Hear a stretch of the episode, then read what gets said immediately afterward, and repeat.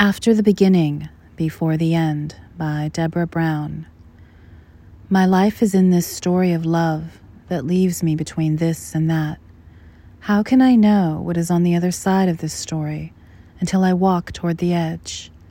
A preposition locates you in time or space. Someone locates himself on the moon, claims the moon opens his eyes to something like hope.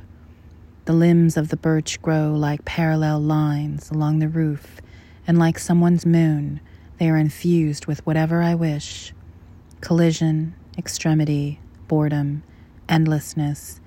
It is after the beginning, before the end. And despite what I read, hear, and see, it is after so much and before the rest of it.